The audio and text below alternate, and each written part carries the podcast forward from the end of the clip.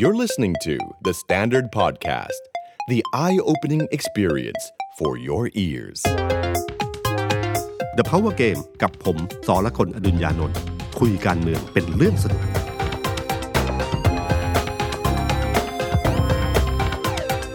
สวัสดีครับ ผมสอละคนอดุญญานนท์สวัสดีครับ ผมออฟพลวุฒิ สงสกุล feature editor Theอะ Standard สวัสดีพี่ตุ้ม สวัสดีคุณผู้ฟังครับเพิ่งผ่านพ้น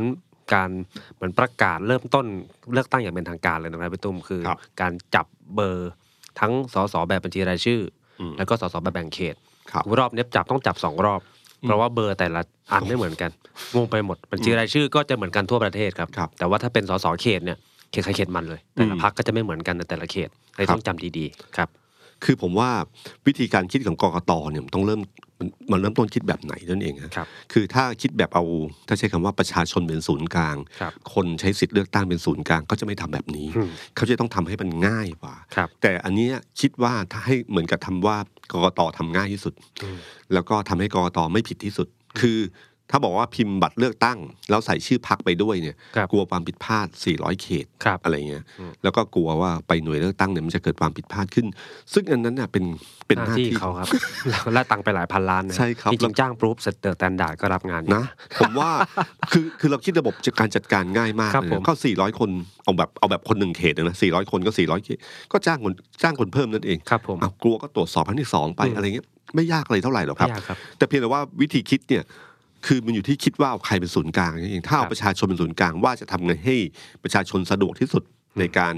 ในการลงคะแนนเสียงเลือกตั้ง ก็จะคิดอีกแบบหนึ่งอืมแต่ถ้าคิดแบบว่าเฮ้ยตัวเองจะไม่ผิดเนี่ยอืมคือ ตัวเองจะไม่ผิดตัวเองจะไม่พลาด และตัวเองทำงานง่ายที่สุดก็จะคิดอีกแบบหนึ่งครับนะครับ ซึ่งวันนี้สะท้อนให้เห็นชัดเจนมากเลยนะครับว่าวิธีการคิดเนี่ยเป็นยังไงเออนึกดูนะครับในกรุงเทพเนี่ยถนนแต่ละเส้นเนี่ยบางทีมีสองสามเขตนะโอ้โหจริงฮะอย่างบ้านผมเนี่ยขับรถอืมแป๊บเดียวครับไปตุ้มข้ามจังหวัดเลยฮะใช่ แล้วต้องมาจำอีกว่าสอบหนึ่งคือจำว่าคนที่เราจะเลือกเนี่ยพักไหนครับเอ่อเบอร์อะไรอืมแล้วในเขตของเรานะอืมเอออันที่สองต้องไปจำด้วยนะครับว่า พักที่เราจะเลือกเนี่ยเบอร์อะไรครับจำสองอันเนะครับ คือผมว่าคนทั่วๆไปถ้าเราพูดแบบคนกรุงเนี่ยมันก็จะรู้สึกว่าเอ้ยมันก็พอจำได้อืมแต่ชาวบ้านนี่ไม่ใช่เรื่องง่ายนะครับครับ ชาวบ้านที่แบบทั่วๆไปเนี่ยครับคือมันจะซับซ้อนเกินไปในการจะจำแล้วมันไม่ควรการเลือกตั้ง มันไม่ควรเกิดการที่คนหนึ่งได้คะแนนมาจากความผิดพลาดของการลงคะแนนจริงครับใช่ไหมครับอยู่ดีๆผมลงสมัครรับเลือกตั้ง แล้วก็บังเอิญจำเบอร์ผมผิดครับแล้วผมถึงได้คะแนนขึ้นมาไอ้ตรงเนี้ยต้องลดความผิดพลาดให้มากที่สุดอืมกระบวนการลดความผิดพลาดที่ที่ที่ที่แบบนี้ก็คือว่าต้องทำทุกสิ่งอย่างให้ง่ายที่สุด ง่ายต่อความทรงจำง่ายต่อการเลือกนะครับถ้าเอาตรงนั้นเป็นจุดหลักอะแล้วมันก็จะดีไซน์งานออกมาได้ว่าเป็นยังไงอืมนะฮะผมว่านี่เป็นหลักการบริหารขั้นขั้นพื้พื้นนฐานฐานจริงๆนะไม่ใช่เชื่อมันซับซ้อนอะไรเลยคือมันมีะรับสองประเด็นครับไอ้ประเด็นว่าคนละเบอร์หมายถึงทั้งปาร์ตี้ลิสต์แล้วก็เขตแยกเปิด ผมจำได้เขาเคยมีการออกมาให้เหตุผลอืมว่าป้องกันการซื้อสิทธิ์ขายเสียงได้ง่าย ถ้าจะตามอันนี้ก็เข้าใจได้ระดับหนึ่ง แต่ว่าอย่างที่พี่ตุ้มบอกว่าอะถ้าเกิดจะเอาหลักการเนี้ยไอการพิมพ์เบอร์เนี่ยมันต้องพิมพ์ให้มันไม่ใช่ไม่ใช่ใช้บัตรโหลครับมันต้องแยกให้มันชัดเจน อืมเขตไหนก็เขตนั้นครับเบอร์ไหนมีชื่อมีพักให้มันเรียบร้อยอืมอันนี้เล่นง่าย แล้วก็คุณง่าสัยงตัวเองเกตไหมครับเออง่ายตัวเองครับสังเกตไหมครับมีจังหวัดอันจังหวัดหนึ่งสมุทรสงครามหรือสมุทรสาครมันจะไม่ได้ครับที่ผู้สมัครคุยกันเองก่อนจับ แล้วมาจับฉลากนอกรอบก่อนที่จะจับจริงอะว่าใครอยากได้เบอร์ไหน แล้วก็จับคือจับมันก่อนเลยนะครับ แล้วก็จากนั้นค่อยไปสมัครตามนั้นอ๋อค่อยไปสมัครตามนั้น นี่คือการตกลงกันกันล่วงหน้าได้เลย คือ คือไม่ไม่จำเป็นที่ต้องคือแบบนี้เนี่ย เขายังทำกันได้เลยครับทำไมกกตทำไม่ได้อืมเออหรืออย่างหรืออย่างคุณธรรมนัฐพรหมเผ่าครับนะครับพะเยาที่พะเยาเนี่ยเอ่อพลังประชารัฐของคุณธรรมนัฐพรหมเผ่าเนี่ยนะครับ ได้เบอร์เดียวกันหมดเลยสามเขตอืมคือวิธีการก็คือว่าให้จะสมมติว่าจะเอาเบอร์หกก็ให้สี่ห้าเบอร์นั้นสมัครไปก่อนแล้วตัวเองเอาเบอร์หกพร้อม ๆ กันแล้วก็ยื่นพร้อมๆกันครับ แต่คำถามคือว่าทำไมได้เบอร์หก พร้อมๆกัน ผมว่าอันนี้ก็เป็นการดีไซน์รูปแบบหนึ่งนะครับ ที่สามารถสามารถทำอย่างนี้ได้ครับ แต่แต่แบบเนี้ยทำให้ที่พะเยาเนี่ย คุณธรรมนัฐหาเสียงง่าง่ายยครับก็คือทุกเขตนี่คือเบอร์นี้อะไรอย่างเงี้ยครับ แต่อันหนึงที่ยากเลยครับพี่ตุ้มอืมก็คือปาร์ตี้ลิสต์ฮะครับคือวันผมไปทำข่าววันรับสมัครวันที่ 4 เมษายนเป็นวันแรกของรับสมัครปาร์ตี้ลิสต์ผมก็กะคุยกับทีมงาน เตรียมไว้สักยี่สิบ พรรคแล้วกันอืมน่าจะสมัครสักยี่สิบพรรคอืมเราเตรียม info ไว้ยี่สิบยี่สิบช่องพอ มาจริง ผมกกตสรุปสี่สิบเก้าพรรคเอาเฉพาะแบบก่อนแปดโมงนะครับผมบอกเฮ้ย มาจากมาจากไหนกันเยอะแยะอะไรกันเนี่ย มันหมายความว่า ตอนนั้นรู้ทันทีเลยว่าหมายความว่าไอ้พรรคใหญ่ๆเนี่ยอย่างเงี้ยประชาธิปไตยกับการเลือกตั้งทุกคนเท่ากันหมดอืมมีโอกาสที่จะได้ตั้งแต่หนึ่งถึงสี่สิบเก้าทุกครับคนไม่ว่าคุณจะเป็นพรรคใหญ่พรรคเล็ก หรือว่าเป็นนายกหรือจะเป็นอดีตนายกอะไรเนี่ย คุณต้องไปลุ้นเอา ครับ ผลปรากฏออกมาครับพี่ตุ้ม เรียบร้อยหมดแล้วพักใหญ่เล็กแต่อันนี้อันนี้ถือว่าเป็นเอ่อเรื่องของการเอ่อเรื่องการทำงานที่แฟร์มาครักบเพราะว่าทุกคนต้องมีสิทธิเท่าเทียมกัน ไม่ใช่ครับพักใหญ่จะได้เบอร์ต้นๆใช่ไหมฮะครับ แต่คราวนี้ออกมาเสร็จเนี่ย พวกพักใหญ่ที่ต้องหาเสียงทั่วประเทศอะโหคิดหนักเลย ทุกคนจะคิดในรูปแบบเดิมเลยครับว่า เอ๊ะ จะดีไซน์เรื่องนิ้วยังไงบ้างอืม ยิ่งเพราะถ้าเลขตัวเดียวเนี่ยมันสามารถอยู่ในมือเดียวได้ใช่ไหมฮะอย่างพรรคที่น่าได้น่าพรรคใหญ่ที่ได้เลขตัวเดียวที่สุดก็คือภูมิใจไทยครับเลได้ขเบอเจ็ดร์เจ็ดอืมแล้วกองเชียร์เขาเฮสนั่นเลอืยมเพราะว่าเขาจับที่หลังๆอะแต่ครับว่าไอ้พักใหญ่ๆก่อนหน้าเนี้ยโอ้โหเบอร์ไปไกลมากเขาได้เบอร์เจ็ดคือพักที่ที่จะถ้าได้เลขได้เลขสองตัวเนี่ยนะครับครับ ที่ดีก็คือห้าเลขควรจะอยู่ในในนิ้วใช่ไหมฮะใช่ครับ เลขเอ่อหลักหน่วยและหลักสิบเนี่ยควรจะอยู่แบบไม่เกินห้าอื มันจะทำมือได้สิบสี่สิบสามยี่สามสิบห้าอะไรพวกนี้ได้ครับ แต่พอไปยี่สิบเจ็ดยี่สิบเก้าอะไรเงี้ยครับอย่างเพื่อไทยยี่สิบเก้าใช่ไหมอ่ายี่สิบเก้าเนี่ยโอ้โหโอ้โหคิดไม่รู้จะชูยังไงต้องชูสองครั้งเลยอะครับก็คือเลขสองครั้งหนึ่งกับเลขเก้าครั้งคุณหนึ่งผมชอบคุณเศรษฐาครับ ให้สัมภาษณ์ผมจำไม่ได้ว่าคุณเศรษฐาหรือใครบอกว่า29ในชูยากเหมือนกันอืมวันนิ้วมืออย่างเดียวน่าจะยังไม่พอ ซึ่งซึ่งตรงนี้ก็เป็นเทคนิคอะครับเดี๋ยวเดี๋ยวนักการเมืองควรจะคิดเรื่องนี้ได้นะครับ ว่าวิธีการย้ำเบอร์ให้จำได้ว่าจะต้องใช้วิธีการไหนนะครับใช่ฮะบางทีเขาคิดกันเร็วมากเลยนะอืมจับได้ปุ๊บคิดได้เลยแต่ผมชอบผมชอบอันหนึงนะครับว่าพอยุคใหม่ สมัยก่อนเนี่ยจะคิดว่าจะทำยังไงบ้างเนี่ยครับณวันนี้มันมีคนมีเด็กครับๆที่เริ่มทำมือมือให้อ่าว่ายี่สิบเก้ากูจะทำแบบไหนยี่สิบเจ็ดเลขยี่สิบสองจะเป็นยังไงอะไรเงี้ยคือ แฟนคลับของภาคไหนก็พยายามคิดดีไซน์ แต่ดีไซน์เขาบางทีก็ใช้ไม่ค่อยได้นะครับในเชิงในในเชิงความเป็นจริง แต่ก็โอเคมันมีเทคนิคของมันอยู่ครับจริงๆอย่างเบอร์อีกอันหนึ่งที่ผมว่าแล้วก็ก็น่าจะเข้าทางผมเห็นท่านทำมาก่อนหน้าบ่อยครับดวงดีมากคพรับลเอกประยุทธ์ครับ ไม่ได้จับเองแต่ว่าคุณพีรพันธ์ขึ้นไปจับได้เบอร์ยี่สิบสองเออแล้วก่อนหน้าท่านทำท่า Y2K เนี่ยเออไอ้สองสองเนี่ยไอ้ครับสองเนี้ยตลอดเวลาเลยอืมรอบนี้ได้ยี่สิบสองก็เห มือนจะยึดท่านี้เป็นท่าประจำไปแล้วครับแต่ยี่สิบสองนี่ก็ง่ายครับเพราะว่ามันอย่างที่ผมบอกหลักสิบหลักหน่วยอยู่ในมืออยู่ใน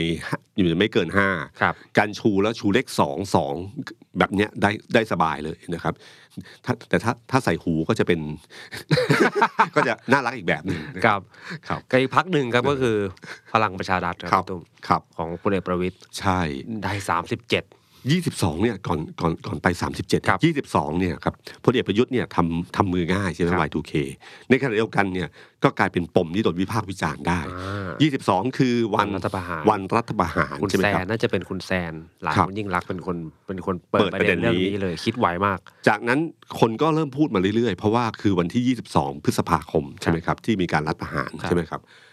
ในขณะเดียวกันผมเอ้ยอันที่ผมมองในมุมมุมเกมเนี่ยคุณธนากรเก่งมากนะครับ ที่แทนที่จะหลบหรือจะหนีอืมกลับกลายเป็นว่าย้ำไปเลยอืมว่า 22 เนี่ยคือวันรัฐประหารนะครับอ่าเป็นวันที่เหมือนกับทำให้บ้านเมืองสงบสุขได้เออคุณอย่าลืมนะครับ แฟนคลับของคนที่คนเลือกพลเอกประยุทธ์เขาก็เขาไม่ได้รู้สึกกับการรัฐประหารในเชิงลบครับผมเขารู้สึกกับการบริหารในเชิงดีอืมนะครับแล้วในเชิงบวก ในขณะเดียวกันตอนช่วงการเลือกตั้งครั้งที่แล้วคือปี 62 เนี่ยเขาก็หยิบประเด็นเรื่องนี้คือความสงบจบที่ลุงตู่ครับ ฉะนั้นแทนที่จะหนีหรือหลบไม่หลบก็ย้ำซะย้ำซะเลย ให้จำไปเลยว่าจำได้ไหมย้อนอดีตไปสู่วันนั้นน่ะวันนั้นบ้านเมืองวุ่นวายถ้าไม่ได้พลเอกประยุทธ์มานะบ้านเมืองก็จะวุ่นวายไปอืมพลเอกประยุทธ์มาพร้อมกับความสงบพลเอกประยุทธ์มาพร้อมกับเอ่อทำให้ทุกอย่างดีขึ้นครับการการรับประหารที่เป็นภาพลักษณ์ที่เลวร้ายสำหรับนักประชาธิปไตยทั้งหลายสำหรับคนกลุ่มที่เป็นแฟนคลับพลเอกประยุทธ์ไม่ได้รู้สึกอืมเขาก็เลยย้ำเลย แล้วก็ทวนความรู้สึกในอดีต กลับมาเลยอืมซึ่งผมว่าตรงเนี้ยไม่รู้ว่าเขาจะขยี้ต่อหรือเปล่านะครับ ว่าจะอาจจะอาจจะพลิกเกมแล้วขยี้เลยก็ได้อืมย้ำเรื่องนี้ย้ำเรื่องนี้ไปเลย ไม่ต้องพูไม่ต้องสนใจว่าเลือกตั้งคืออะไร เพราะว่า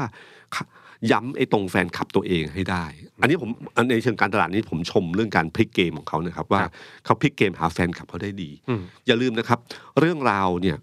เอ่อเรื่องราวในอดีตเนี่ย พลิกดีๆ มันก็เป็นความทรงจำที่ย้อนได้เหมือนกัน อย่างเช่นคุณนึกถึงพรรคเพื่อไทยครับพรรคเพื่อไทยวันนี้หาเสียงเนี่ยนะครับ หาเสียงเนี่ยก็ยังย้อนอดีตของผลงานของคุณทักษิณ30บาทนะอดีตยาเสพติดกองทุนหมู่บ้านครับก็คือย้อนอดีตทั้งหมดเลยฉะนั้นผมว่าจริง ๆก็คืออันนี้ก็คือวน เข็มนาฬิกากลับไปสู่วันรัฐประหารอืมด้วยหมายเลขพักก็คือ 22อ่ากลายเป็นดีได้ครับครับ แต่ที่ยังไม่รู้จะไปท่าไหนคืออมพลังประชารัฐครับครับได้สามสิบเจ็ด37 นักข่าวถามพลเอกประวิตยด้วยครับ ครับ ว่าจะชูยังไง อืมแกถามกลับเลยฮะ แล้วเธอทำได้ไหมล่ะ ผมก็เออยากเหมือนกันเอ้ยยากครับพี่ที่สายสนุกนะเยอะคือคือผมว่าตอนเนี้ยกลุ่มใครใครได้เลขสามนำขึ้นมาเนี่ยไม่ว่าเลขท้ายหรือเลขหน้าเนี่ยครับถ้าเป็นพักประชังพลังประชารัฐพักอะไรเงี้ยมันชูมันเลขชูสามยากยากอืมเพราะจะชูสามนิ้วเนี่ย มันจะกลายเป็นเข้าทางไปเลยใช่นะครับ ในขณะที่พรรคก้าวไกลเนี่ย ผมเห็นได้สสามอสิบสอสอสอเขตหลายคนเลยนะครับเอ่อที่ได้เบอร์สามอืมอืมโอ้อืม happy มากเลย feel good เลยอย่างงี้ครับเพราะเข้า target เขาครับอย่าลืมนะครับ ในเชิงการตลาดการเมืองทุกคนมีมี target ของตัวเอง คือมีกลุ่มเป้าหมายของตัวเองนะคครัรับบแฟนคลับของตัวเองฉะนั้นวิธีการก็คืออะไรที่สามารถย้อนไปสู่ความทรงจำที่มีจุดร่วมกันระหว่างผู้สมัครกับประชาชนที่เป็นเป้าหมายเนี่ยอย่างเช่น ชูสามนิ้วเลขสามเนี่ยกับก้าวไกลเหมาะมากครับหรือพลเอกประยุทธ์ 22 อย่างเงี้ยครับประหารอาจจะกลายไปเลยเป็นเรื่องเชิงบวกได้นะครับอืม37 ใช่ไหมครับ ยากงนะไงดีฮะช่วยท่านคิดหน่อยครับพี่ตุ้มผมว่าเป็นเกมที่สนุกดีนะครับ ใครฟังแล้วก็ลองคิดดูว่า 37 จะทำยังไงนะครับทำยังไงนะเออแล้วจะยึดโยงอะไรกับเหตุการณ์ไหนยังคิดไม่ค่อยออเอกอถ้าเป็นผมผมจะมือซ้ายมันจะชูสามนิ้วเอาสามนิ้วแบบไหนก็ได้นะ ที่หลบหลบสามนิ้วที่เป็นนิ้วชี้นิ้วกลางเอานิ้วท่านนางจะไม่หลบท่านบอกจะเออจะท่านท่านจะประสานไงฮะชูไปเลย แล้วเลขเจ็ดก็คือทำเหมือนกับ ภูมิใจไทยอะครับ ที่หมุนอ่าตัวเลขเป็นเลขหมุนตัวเลขเจ็ดออกมาเนี่ยไอเนี่ยก็พอได้มโอ้แต่เป็นท่ามนจะมันเหนื่อยฮะเหนื่อยครับปกติท่านก็ทำลำบากอยู่แล้วใช่ครับ แต่ว่าชูสามสิบเจ็ดอีกอืมแล้วท่านขึ้นไปจับอีกแต่ว่าที่ที่ผมเซอร์ไพรส์มากครับนะคือหน้างานเขาตกลงกันพี่ตุ้ม ครับ ว่าจะให้ใครขึ้นไปจับ เพราะตอนแรกพลเอกประยุทธ์ก็มีแววจะขึ้นไปจับ เพราะว่าถ้ากฎหมายไม่ห้ามท่านบอกอืม ท่านจะไปจับเองเหมือนตกลงกันในที่ประชุมว่า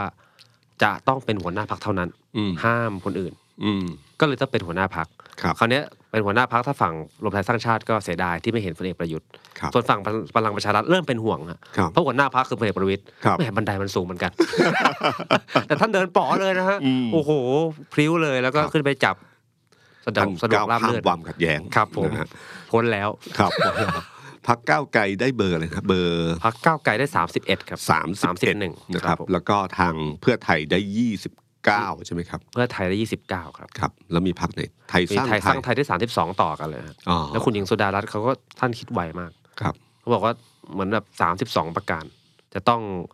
ทำให้มันครบสมบูรณ์ แล้วก็มีนโยบายเรื่องสุขภาพอะไรก็ว่ากัน คิดนโยบายให้ได้สามสิบสองทันที โอ้โหครับ สุดยอดเลยฮะ ส่วนพักที่ผมว่าเก่งมากเหมือนกัน คือหัวไวผมสังเกตว่า คือจับก็ไม่รู้ได้เบอร์อะไรฮะแต่ครัว่าบจับปุ๊บเขามีจะมีมอตโต้หรือแบบมีอืมอะไรคิดกันสดๆ พักชาติพัฒนากล้าครับเหมือนจะโชคดีหรือหรือหัวไวไม่รู้แต่ผมชมว่าท่านหัวไวได้เบอร์สิบสี่ครับพี่ตุ้มครับตรงวันเลือกตั้งอ๋อสิบสี่พฤษภากาเบอร์สิบสี่อันนี้พลิ้วเลย อันนี้พลิ้วเลยอันนี้จบข่าวเลยจบเลยพรรคประชาธิปัตย์ประชาธิปัตย์แต่ได้เบอร์ยี่สิบหกอืมอันนี้ก็ก็ยานิดนึงยากเหมือนกันครับ ยากเหมือนกันเอายี่หกมาสร้างความทรงจำมันเนอะอืมครับ ก็เนี่ยครับก็คือเอ่อเรื่องตัวเลขซึ่ง ซึ่งมันก็มีเวลาอีกสองเดือนนะครับครับที่ที่จะเออมีเวลามันเดือนกว่าๆเนี่ยนะครับที่จะที่จะย้ำที่จะทำให้คนจำพักให้ได้นะครับ ซึ่งมันจะต้องสองอันนะเนาะจำเขตตัวเองว่าจะเลือกสสคนไหนกับพักครับโอ้อันนี้ก็จริง ๆ เกือบเหนื่อยกวันนี้เลยพี่ตุ้มครับเพราะว่าตอนจับสลากเสร็จนะหัวหน้าพักสองพักพักใหญ่มากประชาธิปัตย์กับชาติไทยพัฒนาอืมเดินมาบอกบนกับนักข่าวเลยครับว่าที่จับไปเนี่ยอาจจะยังใช้ไม่ได้นะเพราะว่า ตอนแรกจะมีกกตบอกว่า ถ้าเกิดผู้สมัครเนี่ยยื่นหลักฐานไม่ครบ อืมจะตัดสิทธิ์เบอร์นั้น แล้วเลื่อนลำดับขึ้น สมมุติว่าได้เบอร์เจ็ดครับแต่ไอ้เบอร์ห้ายื่นหลักฐานไม่ครบ เบอร์ห้าจะโดนตัดสิทธิ์ ไอ้เบอร์หกจะขึ้นเป็นห้าเบอร์เจ็ดโอ้จะเลื่อนเป็นหกอืมโอ้โหแต่ละพักโวยกันยับเลยฮะอืมคุยกันอยู่ตั้งนานกกตถ้าก็เลื่อนแถลงข่าวไปจนเย็นครับจนได้ข้อสรุปว่างั้นไม่เลื่อนแล้วกัน ก็คือหายไปเลยหายไปเลยออไม่อาต้งอาจจะไม่มีใครตัดสิทธิ์แต่ว่าต่อให้ยื่นหลักฐานไม่ครบก็จะไม่เลื่อนอืมเพราะว่าหัวหน้าพักก็คงไม่ยอมคือได้เบอร์ไปแล้วสื่อสารไปแล้วออกสื่อไปแล้วพ่นใช่สีกันไปแล้วจะมาเลื่อนอะไรไอ้พ่นสีเนี่ยแหละครับ เรื่องใหญ่เลยใช่ครับ เปลี่ยนแปลงยากมากนะครับก็เลย ยังโชคดี ไม่งั้นก็จำกันวุ่นวายไปอีก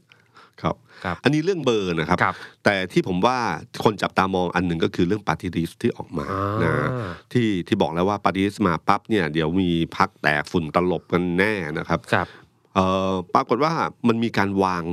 ตัวเนี่ยที่ใช้คำว่ามันบอกถึงมันบอกถึงว่าพักนั้นคิดอะไรคิดยังบ้างไงนะครับพี่ตุ้มเห็นอะไรบ้างอะเช่น อะผมพออาพักอันดับแรกก่อนแล้วกันครับ อย่างพักเพื่อไทยเลยแล้วกัน เพื่อไทยพี่ตุ้มเห็นอะไรในบัญชีรายชื่อเพื่อไทยขาส่งก็หนึ่งร้อยคคนล้ายๆ กับที่ผมเคยบอกไปอะครับว่าเพื่อไทยเนี่ยเขาจะเนื่องจากเขามีบัญชีหลายบัญชีอ่าการวางตัวเอาเอาเริ่มเอาก่อนที่จะมาพูดถึงเบอร์แรก ๆ ก่อนครับ คือการวางเบอร์ท้ายเนี่ยครับครับโอ้คุณดูถ้าไปดูเบอร์ท้ายๆนี่ชื่อใหญ่มากเลยนะครับสิบเบอร์ เอาเอาเอาอันตั้งแต่เก้าสิบเอ็ดมาถึงหนึ่งร้อยครับเนี่ย โอ้โห ชื่อใหญ่ทั้งนั้นเบอร์ใหญ่มากเลยครับ คุณภูมิธรรมเวชยชัยในเบอร์ที่หนึ่งร้อยฮะอ่าฮะคือปิดข่าวเลยสุดท้ายอะครับปิดไปเลย ปิดไปเลย ดรเผ่าภูมิเนี่ยคือมือเศรษฐกิจที่คอรับยู่ในวงแถลงข่าวใหญ่ๆ ทางเศรษฐกิจทางยุทธศาสตร์ของเพื่อไทยเลยนะฮะอยู่เบอร์แปดสิบเก้าอะฮะแล้วลองมาก็คือดรกิติลิมสกุล อันนี้คือมือเศรษฐกิจตั้งแต่สมัยไทยรักไทยนะคนเนี้ยครับยาวนานมากเป็นนักเศรษฐศาสตร์ เบอร์นะเก้าสิบได้เบอร์เก้าสิโอ้บโหไกลจัดเออแล้วก็เอา คุณพงกวินจึงรุ่งเรืองกิจเนี่ยครับตอนนั้นถ้าอยู่พลังประชารัฐถ้าถ้าจะไม่ผิดเบอร์ต้นใช่ๆตอนนี้มาอยู่ 93 เช่นเดียวกับคุณนหาไทยทิวไผ่งาม อยู่ใช่94นะคครัรับบอันนี้คือมือด้านการศึกษาครับ คุณนลินีทวีสินนี่อดีตรัฐมนตรีนะครับ อยู่ 95 คุณพิชัยเนี่ย คุณนลิพิชัยเนี่ยอดีตรัฐมนตรีเลยนะฮะพลังงานพลังนะคงารันนะบเก้า96หกคุณพงศกรนะฮะอยู่ 97 อันนี้ขอนแก่นเนี่ยถ้าจำไม่ผิดใช่ไหมครับ แล้วก็ดรพวงเพชรชุนละเอียด อันนี้คือเจ้าแม่กทมของของคนดูเพื่อไทยกทมอยู่เพื่อไทย98 ครับสนธยาคุณปื้มอยู่โอ้99โหภูมิธรรมเวชยชัยอันดับร้อยทำให้ใครที่ได้อันดับ 70 กว่า แล้วมาบ่นบอกว่าทำไมผมได้ 70 ถ้าเดินมาหาคุณภูมิธรรม คุณภูมิธรรมก็บอกผมได้ร้อยจบเลย จบข่าว นี่คือศิลปะการบริหารโอ้โหขั้นเป็นสูศิงลปะผมผมว่าคราวเนี้ยเพื่อไทยมีศิลปะไอ้แบบเนี้ยละเอียดอ่อนมาก เพราะว่าขั้นสูงจริงฮะครับ แล้วก็ทำให้คือคนกลุ่มเนี้ยเป็นคนกลุ่มหนึ่งที่ต้องใช้คำว่าเหมือนกับว่าเขามีบทบาทในเรื่องการบริหารเด่นกว่าอยู่ในสภา คือหน้าที่สองหน้าที่เนี่ยเป็นหน้าที่ที่แตกต่างกันครับ หน้าที่ในสภาเนี่ยมันต้องมีการพูดใช่ไหมฮะต้องการอภิปรายใช่ต้องการอะไรพวกนี้ด้วยนะครับเอ่อฉะนั้นแล้วก็ทำเรื่องกฎหมาย แล้วต้องมีเวลาที่จะนั่งประชุมและชูมือนะครับอืมต้องมีเวลากับทำทำเรื่องสภาจริง ๆ ฉะนั้นคนกลุ่มข้างหลังเนี่ยเป็นคนกลุ่มในเชิงบริหารแม้แต่พักเองก็ตามที แล้วถ้าเป็นรัฐบาลคนกลุ่มนี้ก็มีสิทธิ์เป็นรัฐรัฐมนตรีครับก็วางมาอยู่ท้ายเลยอืมคือคนกลุ่มนี้ถ้าไม่ได้มนตรีมาอยู่ในสภาเอาคนที่เก่งในสภาไปทำมาดีดีกว่ากว่าครับอ่าในขณะที่อันดับต้นๆเนี่ยเป็นการให้เกียรติเนื่องจากเพื่อไทยเนี่ยจัดปาร์ตี้ลิสต์ได้ง่ายกว่า เพราะว่าเขาเป็นพรรคที่เชื่อกันว่าจะได้คะแนนเสียงอันดับหนึ่งครับ สมมติว่า landslide 250เนี่ยปาร์ตี้ลิสต์เนี่ยเขาควรจะได้ประมาณ 50 หรือต่ำสุดก็คือ 40 ใช่ไหมครับครับ หรืออาจจะสามสิบถ้าเราคิดแบบแลนด์สไลด์250 ก็ควรจะเป็นปาร์ตี้ลิสสัต์ก40แบบถึง50บรรยัตยางครับก็ประมาณ 50 ถ้าเอาปลอดภัยจริงก็ 30เนี่ยปลอดภัยแน่ครับๆ30เนี่ยจัดง่ายขึ้นครับสมมติว่า 40 ปลอดภัยเนี่ยก็ง่ายง่ายยิ่งง่ายขึ้นยกย้ายยิ่งกว่าฉะนั้นวิธีการก็คือว่าอันอันดับต้นๆเนี่ยให้เกียรติผู้ใหญ่เลยอืมพอให้เกียรติผู้ใหญ่เนี่ย คนทุกคนจะไม่รู้สึกว่าตัวเองจัดลำดับความสำคัญ คือไม่ใช่เรื่องการจัดลำดับความสำคัญว่าใครเหนือกว่าใคร แต่เป็นเรื่องการให้เกียรติผู้ใหญ่ คือ ให้อดีตหัวหน้าพรรคทั้งสองคนอืมใช่ฮะคุณวิโรจน์เปาอินทร์ กับคุณสมพงษ์อมรวิวัฒน์ครับ เป็นสองชื่อแรกเลยท่านแล้วก็วิโรจน์เบอร์หนึ่งแล้วก็คุณสมพงษ์เบอร์ที่สองแล้วก็ตามด้วยเลขาธิการพรรคครับเพราะหัวหน้าพรรคเนี่ยลงเขตครับใช่ไหมดรเอ่อหมอชลนานลงลงเขเขตตอยู่แล้ว แล้วก็ตามมาด้วยคุณชูศักดิ์ศิรินิลครับคุณเฉลิมครับคุณเกรียงเนี่ย กัลป์ตินันท์เนี่ยคือครับของอุบลคุณสุริยะในเบอร์เจ็ดคุณสุชาติ เบอร์แปดคุณสุทินคลังแสงเบอร์เก้าอาจารย์ชัยเกษมแคนดิเดตนายกเบอร์สิบคือประเด็นที่น่าสนใจก็คือการที่ผมบอกว่าน่าจับตามองคือคนที่เข้าพรรคใหม่ครับ คือตัวเบอร์ใหญ่เนี่ยที่เพิ่งเข้าพรรคอย่างเช่น คุณสุริยะ คุณสุชาติ คุณสุชาติ คุณชาสติมศักดิ์เนี่ยครับน่าจับตามองอืมแต่เนื่องจากพอเป็นพรรคที่มีขนาดใหญ่เนี่ยนะครับ พอพักที่มีขนาดใหญ่แบบนี้เนี่ย ทำให้เวลาที่ถ้าคุณอยู่อันดับ13อีกคนหนึ่งอยู่อันดับ9จะไม่รู้สึกอะไรเท่าไหร่อ๋ออ่าเพราะว่ามันอยู่ในหมวดที่ยังไงก็ได้ ยังไงก็ได้อืมฉันคุณให้คุณก้าวก็ได้เออผมไม่แคร์หรอกเออผมขออย่าสะอย่าต่ำกว่าอย่าสามสิบต่ำอ่าอ่าโอเคประมาณเนี้ยมันโอเคฉะนั้นวิธีการจัดของเขามันก็ง่ายขึ้นนะครับสังเกตที่คุณสุทินคลังแสงซึ่งเป็นแบบทำในสภาเนี่ยโอ้ประธานวิปอะฮะประธานครัวิบปฝ่ายค้านอยู่อันดับต่ำกว่าคุณสุริยะคุณคุณสุชาติก็ไม่คงจะไม่เป็นไรมาก ใช่ คุณ จารวนฉายแสงอยู่ต่ำกว่าคุณสมศักดิ์เทพสุทินเนี่ยอืมความรู้สึกมันคงจะน้อย ใช่ครับอืมประเด็นของพักเพื่อไทยอะมีประเด็นเดียวเลยครับครับ คือคนอื่นๆไม่เท่าไหร่อะมันก็คุยกันได้ แล้วยิ่งเอ่อวัฒนธรรมของเพื่อไทยก็คือว่าถ้าใครขึ้นรัฐมนตรี ก็จะต้องลาออกจากบัญชีรายชื่อครับให้คนระดับถัดไปขึ้นมาอ่านะครับยิ่งง่ายเลยคันนี้ ตรงเนี้ยไม่มีปัญหาเท่าไหคร่รับนะมันครับมีปัญหาตรงไหนไหมพี่ตุ้มมีปัญหาตรงอันดับที่ยี่สิบสองเดี๋ยวผมดูชื่อแป๊บหนึ่ง ครับฮะคุณประวีนุชอินทปัญญา22อืมครับ ครับ คนนี้คือภรรยาของบิ๊กกี้ครันะบบิ๊กกี้ก็คือพลเอกนพนพดลอินทปัญญาครับ คนนี้คือมือขวาของพลเอกประวิตยเป็นเพื่อนร่วมรุ่น ทุกคนรู้ว่าคนนี้สนิทมากกับพลเอกประวิตยนะฮะอืมแล้วนี่คือภรรยา ภรรยาเออคุณปณิเออคุณประวีนุชเนี่ย เป็นถ้าผมจะไม่ผิดเป็นน้องของภรรยาของคุณอนุดิต คุณอนุดิต นาคอนนาคอทันพทัพครับอืมซึ่งเคยอยู่พรรคเพื่อไทยเคยครับเป็นอดีตเลขาตอนนี้ไปอยู่ไทยสร้างคนไทสยนิทคุณหญิงสุดารัตน์ครับครับฉะนั้นถ้าสมมติว่าพอเขามาอยู่เขามาอยู่ตำแหน่งนี้เนี่ยเออแม้จะมีคนอธิบายว่าเอ๊ะเขาเป็นคนเหมือนกับเพื่อนสนิทกับเอ่อคุณคุณคุณพวงเพชรนะฮะพวงเพชรชุนละเอียดนะฮะครับซึ่ง ผมก็บอกว่าเอ๊ะถ้าเป็นเพื่อนสนิทแต่ไม่ได้มีบทบาทในพักให้เห็นชัดเนี่ย มันไม่ควรอยู่อันดับนี้นะยี่สิบสองนี่ยี่สิบสองโซนี่นคือมากๆเลยนะใช่ครับ อยู่สูงกว่าคุณดนุพรอยู่สูงกว่าอนุสรณ์เอี่ยมสะอาดที่เป็นพิธีกรบนเวทีใช่ฮะสูงกว่าคุณสุธรรมแสงปทุมครับ อยู่อันดับ22นี่คือปลอดภัยร้อยเปอร์เซ็นแน่นอนนะครับจริงๆ30ก็พอปลอดภัยโอ้นะสูงกว่าคุณขจิตชัยนิคม คุณก่อแก้ววิคุณทอง ใช่ครับอื้อหือ ก็ก็คือทำให้คนตั้งคำถามว่ามายังไง มายังไงครับพี่ตุ้มแล้วก็เออผมก็ไม่รู้ว่ามายังไงครับแต่เพียงแต่ว่าพอมาแบบนี้เนี่ย มันก็ทำให้คนตั้งข้อสังเกตทุกคนว่า เอ๊ะ หรือเป็นการสร้างสะพานเชื่อมกับพรรคพลังประชารัฐอืมมาฝากไว้หนึ่งคนนะครับ ฝากไว้หนึ่งคนที่นี่ฉะนั้นขนาดเอ่อไม่ว่าหัวหน้าพัก ใครๆจะพูดว่าจะไม่จับมือกับพลังประชารัฐเนี่ยเนี่ยแหละเดี๋ยวแฟนคลับเพื่อไทยเขาก็จะมาบอกกันในคอมเมนต์ว่าหัวหน้าพักต้นประกาศแล้วอืมไม่เคยจะไม่มีดีลลับ ไม่เคยมีดีลลับครับถ้าเรา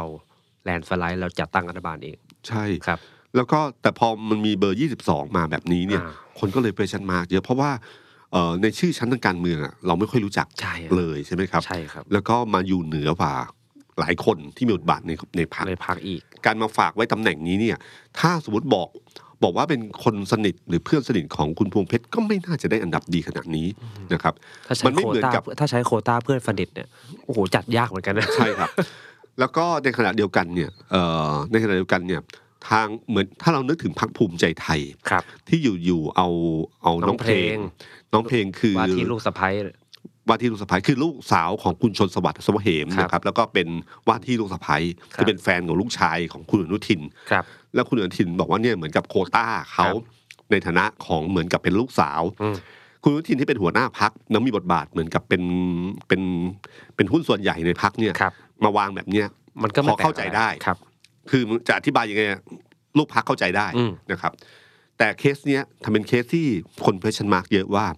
มันมีนัยยะอะไรหรือเปล่า เท่านั้นเองอืมทำให้เวลาไม่ว่าหัวหน้าพรรค ไม่ว่าคุณณัฐวุฒิไม่ว่าคุณจาตุรนต์ไม่ว่าใครจะพูดว่าเราจะไม่จับมือกับพลังประชารัฐครับพอมีติ่งนี้ขึ้นมามันก็มี question mark เกิดขึ้นนะฮะซึ่งอธิอธิบายยากอยู่เหมือนกันครับนะครับน่าจะรอเขาจะมีคนถามเรื่อยๆ อีกอันหนึงผมชวนพี่ตุ้มดูพักครับพักคู่แข่งโดยตรงในสนามเลือกตั้งก็เลยนะฮะครับบัญชีรายชื่อพักก้าวไกล ประกาศมาเนี่ยไม่เต็มร้อยครับพี่ตุ้มครับเก้าสิบสองหายไปแปดเพราะว่าสละสิทธิ์ด้วยเหตุผลส่วนตัวเขาว่าอย่างนั้นครับพี่ตุ้มเห็นอะไรในบัญชีรายชื่อพักก้าวไกลคือคือการสมัครบัญชีรายชื่อจริงๆอะพักถ้าไม่ใช่พักที่ที่ใหญ่มากนะครับ หรือเพราะว่าจริงปาร์ตี้ลิสเราไม่ได้มีทางจะได้ร้อยคนอยู่แล้วครับผมนะฮะ สมัครแค่ห้าสิบหรือหกสิบหรือแปดสิบก็ได้แล้ก็วได้นะครับจะได้จำนวนที่ไม่ครบเนี่ยไม่ใช่เรื่องแปลกครับอาจจะมีบางคนที่รู้ว่าตัวเองอยู่อันดับไหน แล้วก็รู้ว่าตัวเองไม่ได้แน่ๆก็สละซะก็สละซะไม่อยากเป็นไม้ประดับนะฮะครับเอ่อก้าวไกลเนี่ยเป็นการวางวางในเชิงพักอุดมคติอย่างแท้จริงนะครับ ดูจากรายชื่อเนี่ยอันดับหนึ่งคือคุณพิธาครับอันดับสองหัวหน้าพรรคคือคุณชัยธวัฒน์ที่เป็นเลขาธิการพรรคครับคุณสิริกัญญาอันดับสามครับอันนี้คือมือเศรษฐกิจครับนะรองหัวหน้าพรร คครับคนที่สี่คุณเสียจำปาทองอืมคนนี้เป็นเป็นเอ่อด้านแรงงานด้านใช่ไหมแรงฮะงานครับซึ่งการวางคนนี้ขึ้นมา ซึ่งถ้าถามว่าชื่อชั้นในเชิงการเมืองก็ไม่ค่อยรู้จักเท่าไหร่ใช่ไหมหรือไม่ใช่เป็นคนที่โด่งดังในชั่วโมงสังคมเท่าไหร่ครับแต่การวางแบบนี้เนี่ยมันเหมือนพักก้าวไกลเคยวางไว้เมื่อการเลือกตั้งปี 62 มันเป็นเชิงสัญลักษณ์ ให้รู้ว่าครับนี่แหละ เราให้ความสำคัญกับคนแบบนี้อืมนะครับ ซึ่งจริงอะถ้าเกิดผมเนี่ยไปดูในเว็บไซต์เขาพี่ตุ้มเว็บไซต์ของพรรค ก้าวไกลครับเขาก็จะมีหน้าผู้สมัครสสบัญชีรายชื่อ อืมแล้วก็ให้กดดูเหมือน portfolio แต่ละคนจะแต่ละคนครับที่อย่างที่พี่ตุ้มว่าเลยฮะครับมาอันดับที่สี่เนี่ยคุณเซียกด port ดูเชี่ยวชาญด้านไหน อันดับที่อืมห้าเนี่ย คุณอภิสิทธิ์ไล่ศัตรูไกลเนี่ย เป็นด้านเป็นด้านของความที่ TCDC มาก่อนอ่าผู้บริการศูน creativity ย์สร้างสรรค์อืมก็เป็นแบบมีสโลแกนเลยสร้างสรรค์ดีเศรษฐกิจดีอะไรเงี้ยก็ครัจะบให้ลำดับให้ลำดับกับคนพวกนี้เป็นอันดับต้นครับ เอ่ออย่างคุณเซียเนี่ยเห็นครับชัดเจนว่าในเชิงอุดมการณ์อันหนึ่งนะครับ แล้วก็ๆอ่าเอ่ออีกคนหนึ่งคืออันดับ 16 คือคุณธัญวัฒน์กมลวงศ์วัฒน์ครับนะฮะผมครับ อันนี้ก็คือเรื่องที่ความเท่าเทียมอ่าอ่า LGBTQ ใช่ครับครับอย่างเงี้ยครับที่ที่วางที่เห็นนะครับ มีอันดับที่หลายคนอาจจะรู้สึกเออแปลกๆ หรือชื่อบางคนอย่างเช่น คุณสิทธิพล วิบูลย์ธนากุลดรชาย นี่ก็เป็นมือเศรษฐกิจคนหนึ่งที่พักก้าวไก่เอามา หรือนะเบอร์ยี่สิบเนี่ย คุณรอมฎอนปัญจรเนี่ยก็อืมทางจังหวัดชายแดนภาคใต้ครับเป็นนักวิชาการด้านนี้โดยเฉพาะครับ ต่อสู้เรื่องนั้นมานาน ก็นี่คือการวางวิธีคิดของแต่ละพรรคการเมืองก็ไม่เหมือนกันนะครับก้าวไกลก็มีลักษณะเฉพาะของเขาเองนะครับ ครับส่วนพักเอ้ยพักหนึ่งก็คือพักรวมไทยสร้างชาติเนี่ยนะอ๋อรวมไทยสร้างชาติเนี่ยมันมีการวางปาร์ตี้ลิสต์เนี่ยคล้ายๆ กับตอนพลังประชารัฐเมื่อยุคก่อน พลังประชารัฐเนี่ยถ้าเราสังเกตเมื่อครั้งที่แล้วเนี่ยมันก็มีการวางสลับกันครับ นะครับ การวางสลับกันโดยเฉพาะของของกปปสที่จะมาแทรกเป็นจุดครับผมๆนะครับสองสามคนแล้วก็สลับกันไปเรื่อยๆนะครับกปปสตอนนั้นเนี่ยหลายคนมองว่าเป็นส่วนหนึ่งของที่พลเอกประยุทธ์ค่อนข้างแบบให้ความสำคัญค่อนข้างสูงนะครับ แต่ครั้งเนี้ยพลเอกสังเกตนะครับว่ามันจะเป็นส่วนผสมระหว่างสองกลุ่ม กลุ่มครับหนึ่งคือกลุ่มของคนที่ก่อตั้งพรรคตั้งแต่เริ่มต้น ซึ่งส่วนใหญ่จะเป็นพรรคประชาธิปัตย์เก่าคือคุณพีรพันธ์คุณเอกนัทพวกเนี้ยครับครับ เขาวางตัวคือคุณพีรพันธ์อันดับหนึ่งเพราะอันดับสองเป็นคุณคุณคุณสุสุพัฒนพงศ์ครับอันนี้ก็รู้ว่านี่คือพลเอกเอ่อพลเอกประยุทธ์โคเป็นคต้านวางประยุทธ์ครับพอสามเป็นคุณเอกนัทอันดับสี่ก็เป็นหม่อมหลวงชโยธิตกินดานะครับก่อนครับอันนี้ก็เป็นของคุณประยุทธ์นะครับพออันดับห้าเป็นคุณสุชาติชมกลิ่นครับนี่ก็คนประยุทธ์นะครับ แล้วก็แบบเนี้ยไปเรื่อยๆนะครับ วิทยาแก้วพาราไดก็คือกลุ่มเก่าชัชของวานคงอุดม แล้วก็อันดับสิบคุณธนกรบำรุงคงชนะอันนี้ก็สลับทันทีเลยใช่ไหมอืม ก็ไล่กันมาเรื่อยๆครับ อันนี้ก็เห็นชัดว่าเห็นชัดว่าจริงๆเนี่ยพลเอกประยุทธ์ก็เข้ามาวาง แล้วภาพที่ต้องการให้เห็นก็คือภาพของมือเศรษฐกิจนะฮะอันดับสองอันดับสี่คุณสุพัฒนพงศ์คุณสุพัฒนพงศ์กับคุณชโยธิตเนี่ยก็คือมือเศรษฐกิจของพลเอกประยุทธ์ครับภาพคล้าย ๆ กับตอนที่พลังประชารัฐมีคุณอุตตมะ มีส่วนที่วรัตน์อ่าพวกเนี้ยครับที่เป็นมือเศรษฐกิจเอ่อ พวกเนี้ยที่เข้ามามาวางสลับวางกับสลับนักไว้การเมืองครับที่เป็นฐานอำนาจทำให้เห็นบัญชีรายชื่อว่าอ๋อมันมีมือเศรษฐกิจขึ้นมานะ ไม่ใช่แต่เป็นนักเงินการเมืองอย่างเดียวเท่านั้นนะครับ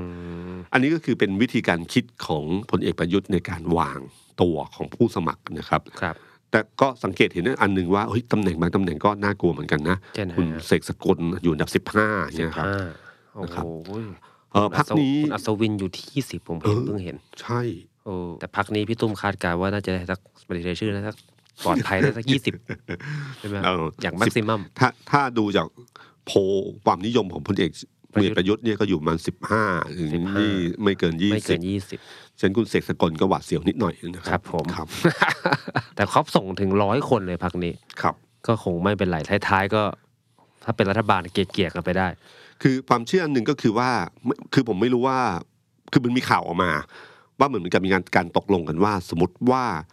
เออพอเข้าสภาจริง ถ้าสมมติว่าไม่ได้เป็นรัฐบาลครับหรือหรือถ้าเป็นรัฐบาลเนี่ย คนที่เป็นมือบริหารอย่างคุณคุณสุพัฒนพงศ์อ่าก็คุณอเชือกอทิศก็ลอยตัวขึ้นมาเป็นรัฐบาล แล้วก็ลาออกจากปฏิริษีนะคครัรับบ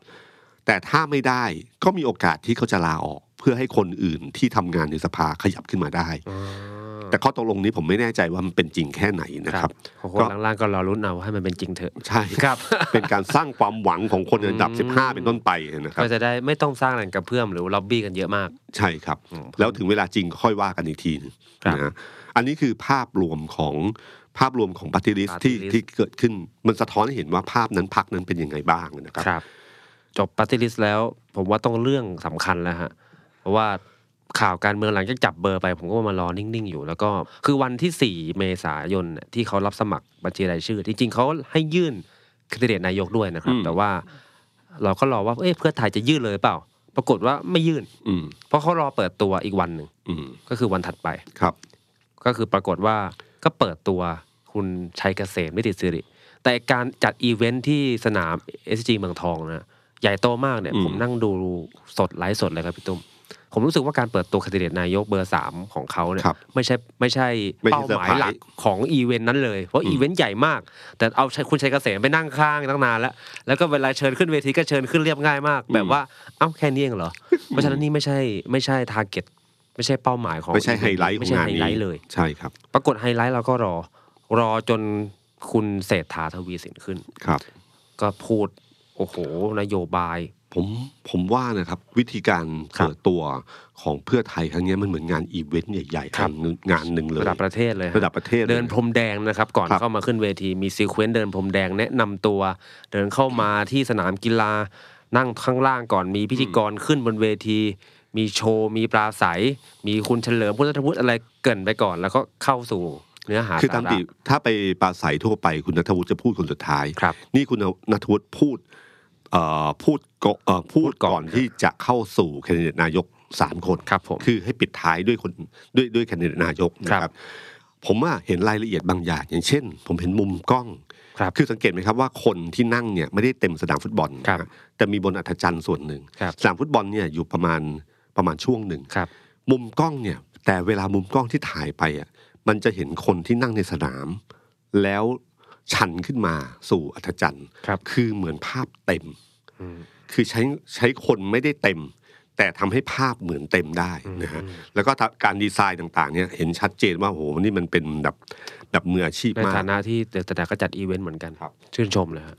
คิดคิดละเอียดรู้เลยอะรู้เลยว่าคิดละเอียดแบบใช่ละเอียดยิบทุก sequence แล้วก็จัดเต็มครับจอจัดเต็มนะฮะแล้วก็ ไฮไลท์สำคัญคือการเปิดตัว คือเริ่มต้นด้วยคุณชัยชัยเกษมก่อนครับนะครับ คุณชัยเกษมเนี่ยก็เอ่อคุณชัยเกษมนี่ก็พูดในเรื่องของรัฐประหารรัฐประหารก็มีพูดถึงเรื่องกฎหมายครับพูดเรื่องรัฐธรรมนูญ พูดอะไรต่างๆ ซึ่งเป็นมุมของท่านอยู่แล้วนะครับ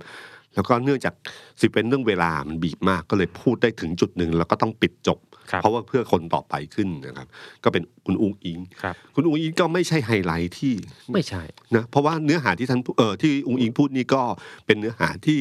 เหมือนกับในบนเวทีปราศัยครับนะครับปกติมาสรุปเรื่องมากขึ้น มาย้ำเบอร์ มาปลุกเร้าอืมมาเหมือนเป็นตัวแทนแต่พอสุดท้ายมาที่คุณเศรษฐาการวางตัวคุณเศรษฐาไว้คนสุดท้ายเนี่ย คือตามปกติเนี่ยเวลาการวางเนี่ย คนสุดท้ายจะเป็นคนที่เด่นที่สุดเด่นที่สุดมันเหมือนวงดนตรีอะครับครับ มันมีวงเปิดวงอะไรไปเรื่อยวงๆแล้ววปิงดปิดเนี่ยวงนะครับปิดต้องดังที่สุดในปีนั้นครับครับฉะนั้นการวางวางคุณเศรษฐาไว้ท้ายเนี่ยนะครับ แล้วก็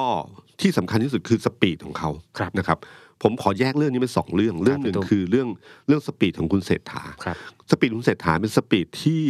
คือคือไม่ใช่ speech ที่เป็นส่วนตัวอยู่ดีๆจะพูดอะไรก็ได้ครับ เพราะว่าการพูด บนเวทีของแคนดิเดตนายกทุกคนเนี่ยมันมีภาพบนจอ ภาพบนจอที่มีภาพบนจอที่ต้องเข้ากับเรื่อง เข้ากับเรื่องครับเป็นเหมือนสไลด์เหมือน keynote show ครับ ซึ่งคุณเศรษฐาก็อาจจะคุ้นเคยอยู่ เพราะว่าใช้บ่อยอืม ประเภท keynote แบบนี้ แต่ว่าครับทำให้เห็นว่าไม่ได้พูดไปเรื่อย ครับ มีสเต็ปมีมีลำดับของมันอยู่ พอพูดตรงนี้ปั๊บบนจอขึ้นอันนี้บนใช่ครับพูดนี้ปั๊บบนจอขึ้นอันนี้นะครับครับ ฉะนัน speech นี้เป็น speech ที่มีการดีไซน์มาแล้ว ครับ มีดีไซน์ไม่ใช่มาจากตัวบุคคลเพียงแค่คนเดียว ครับมันต้องผ่านทีมงานที่ครับ ได้เห็น สคริปต์สนั้นคริปต์อันนี้มาก่อน แล้วก็วิธีการบรรยเอ่อพูดเนี่ยมันจะมีจอ prompter เออเขาเรียก prompter ครับคือเป็นจอที่มองมุมไหนเนี่ยก็เหมือนเห็นเหมือนกับว่าพูดอย่างโดยที่ไม่ได้ดูสคริปต์ครับแต่จริงๆอะสคริปต์อยู่ตรงนั้นอยู่แล้ว อยู่ทั่วทุกมุมเลยฮะครับ ถ้าเห็นใครคุ้นเคยงานอีเวนต์จะเห็นว่ามันมีจอ prompter อยู่สองฝั่งแล้วก็ข้างล่างอีกครับคือมองกวาดตาไปเห็นตรงไหนก็จะเห็นว่าเราจะพูดอะไรต่อไปใช่นะครับครับฉะนั้นพอเขาบรรยายตรงจุดนี้เนี่ย สคริปต์ถ้าเราเชื่อว่าสคริปต์นี้ได้ผ่านทุกคนมาแล้วเนี่ยคำที่เขาพูดนะครับ เพราะว่าตอนที่คุณเศรษฐาพูดว่าผมพร้อมเป็นนายกรัฐมนตรีครับ คนที่สามสิบไม่ใช่พร้อมเป็นแคนดิเดตนายกรัฐมนตรีนะครับครับพร้อมเป็นนายกรัฐมนตรีคนที่สามสิบครับ แล้วก็บอกว่าถ้าผมเป็นนายกแล้วจะทำสิ่งเหล่านี้อืมคือคำพวกเนี้ยครับใช่ครับ แล้วมาพูดคำว่า และวันนี้ผมพร้อมพร้อมแล้แล้ววแล้วคำว่าผมพร้อมแล้วขึ้นบนจอข้างหลัง ขึ้นแต่เป็นเทคเลยฮะใช่ขึ้นเป็นเทคคำว่าผมพร้อมแล้วนี่ก็คือว่าสคริปต์นี้ได้ผ่านการการตรวจสอบแล้วการการเตรียมของทีมงานว่าจะมีประโยคนี้แล้วตามด้วยอันนี้ คือมันไม่ใช่กลอนพาไป ถ้าเราสรุปใช่ครับมันไม่ใช่การกลอนพาไป มันเป็น sequence ที่เตรียมมาพร้อม presentation ครับแล้วก็การให้เป็นคนที่ประกาศ หัวข้อที่สำคัญ คือนี่เนื้อหาที่พูดมาทุกคน ถ้าใครเป็นคอการเมืองหันมาจะต้องหันมามองกันเฮ้ยครับอย่างนี้นี่คือว่าที่นายกตัวจริงนี่นะใช่ใช่ไหมครับ เพราะว่าพอดูเนี่ยสามคนเนี้ยคนเนี้ยประพูดชัดเลยอืมไม่ไม่พูดว่ากักว่าเป็นสามหนึ่งในสามครับพูดเลยว่าถ้าผมเป็นนายก ผมพร้อมเป็นนายกครับคือคำเหล่านี้มันเป็นคำที่มีความหมายทางการเมืองมากครับนะครับทำให้รู้สึกสปอตไลท์อะจับมาทางนี้เลยครับนะครับ ว่านี่สงสัยนี่ตัวจริงครับนะ ผมเชื่อว่าในช่วงที่หายไปช่วงไม่กี่สามสี่วันที่ที่ปราศัยทำที่ต่างๆแล้วไม่มีคุณเศรษฐาเนี่ย มันน่าจะมีการเตรียมเรื่องนี้ หรือมีการสรุปเรื่องนี้กันแล้วนะครับ พอสรุปเรื่องนี้เสร็จเรียบร้อย หรือการเตรียมสคริปต์นี้ให้ชัดเจน เพราะเขารู้ว่าเนี่ยคือสิ่งเป็นเป็นเหมือนกับการจุดระเบิดครั้งแรกอะครับคือจุดระเบิดหลังจากได้เบอร์ครับคือตอนหนึ่งจุดไปแล้วรอบทุนอุ้งอิงที่เป็นค่าแรง 600 บาทอืมภายในปี 70ครับแล้วก็เงินเดือนปริญญาตรี 25,000 บาท อันนั้นคือจุดจุดพลุครับปึ้งรอบหนึ่งโดยมีคุณอุ้งอิงเป็นตัวเปิดบนตัวเปิด รอบนี้คือจุดพลุหลังจากได้เบอร์ 29 เป็นเบอร์พักถ้าจำได้ตอนปลาใสเมื่อครั้งก่อนก็เหมือนกันนะครับ ครั้งก่อนที่กทมใช่ไหมครับครับครับคุณเศรษฐาก็พูดคนสุดท้ายก็พูดปิดพูดปิดแล้วมีจังหวะที่ผู้กระดาษพลุขึ้นกระดาษขึ้น แล้วก็คุณอุ้งอิงก็ตบมืออยู่ด้านหลังครับกับคุณหัวหน้าพักอาจารย์อ่าคุณหมอชนน่านครับมันก็ตอนนั้นก็เริ่มเห็นกลิ่นแล้วว่าเฮ้ย นี่เฮ้ยตัวจริงนี่ตัวจริงนี่นะนั่นอะไรน่ะสิเงี้ยได้ปิดเว้ยเฮ้ยยังไงนะครับ แล้วก็ภาพที่เห็นบนจอของวันวันที่ปลาใสที่เมืองทองครับนะครับเอ่อวันนั้นก็เห็นชัดว่าท่าทีของคุณอุ้งอิงกับคุณชัยเกษมชัยเกษมเนี่ยก็โอเคครับไม่ได้มีท่าทีที่เอ้ยทำไมพูดอย่างนั้นไม่ฮะทุกไม่คนคือผมว่าตบมือพยายามจับอยู่ครับว่ามันมีท่าทียังไงกับพอพูดอย่างนี้ปั๊บถ้ามันไม่ใช่หรือมันเป็นการลักไก่อืมเอ่อมันจะเป็นปริยายแบบหนึ่งเออ นึกถึงตอนคุณมิ่งขวัญพูดเนี่ยอ่านั่นน่ะช็อตช็อตไมค์เลยฮะครับตอนนั้นนะช็อตไมค์ก็คืครับว่าที่บอกว่าเรียกท่านจะเสนอผมเป็นเป็นแคนดิเดตนายกนายกอีกคนหนึ่งเนี่ยครับคือทุกคนแม่งช็อตไมค์หมดเลยอ้าวคุยังไงยังไงคุณวิรัตรีบแย่งไมค์มารีบพยายามแย่งเบียด อันนั้นคืออันนั้นคืออาการเมื่อนอกสคริปต์ครับไม่ได้คุยกันไว้ อันเนี้ยผมรู้สึกว่าเนี่ยคือในสคริปต์ที่มีอยู่นะครับ แล้วก็พอพูดประเด็นนี้เสร็จแล้วเนี่ย นอกเหนือจากแสดงความพร้อมของตัวเองแล้วเนี่ย อีกอันหนึ่งที่น่าสนใจก็คือ ที่ผ่านมาบนเวทีปราศัยเนี่ยเขาชงมาตลอด ว่าจะมีเรื่องกระเป๋าเงินดิจิตอลครับที่ให้ใช้หมดภายใน 6 เดือนครับแต่ต้องใช้ภายในรัศมี 4 กิโลเล่าทุกอย่างมาทั้งหมดอืมแต่ไม่บอกอย่างเดียวว่าแต่ไม่บอกว่าจำนวนเงินให้เท่าเท่าไหไหร่ร่